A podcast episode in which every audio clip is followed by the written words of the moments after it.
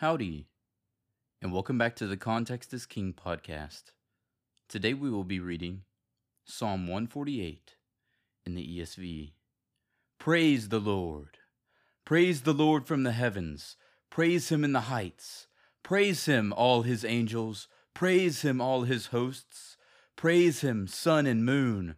Praise him, all you shining stars! Praise him, you highest heavens, and you waters above the heavens!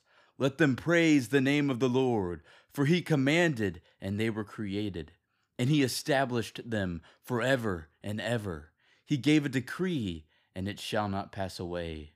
Praise the Lord from the earth, you great sea creatures in all deeps, fire and hail, snow and mist, stormy wind fulfilling his word, mountains and all hills, fruit trees and all cedars, beasts and all livestock creeping things and flying birds, kings of the earth and all peoples, princes and all rulers of the earth, young men and maidens together, old men and children.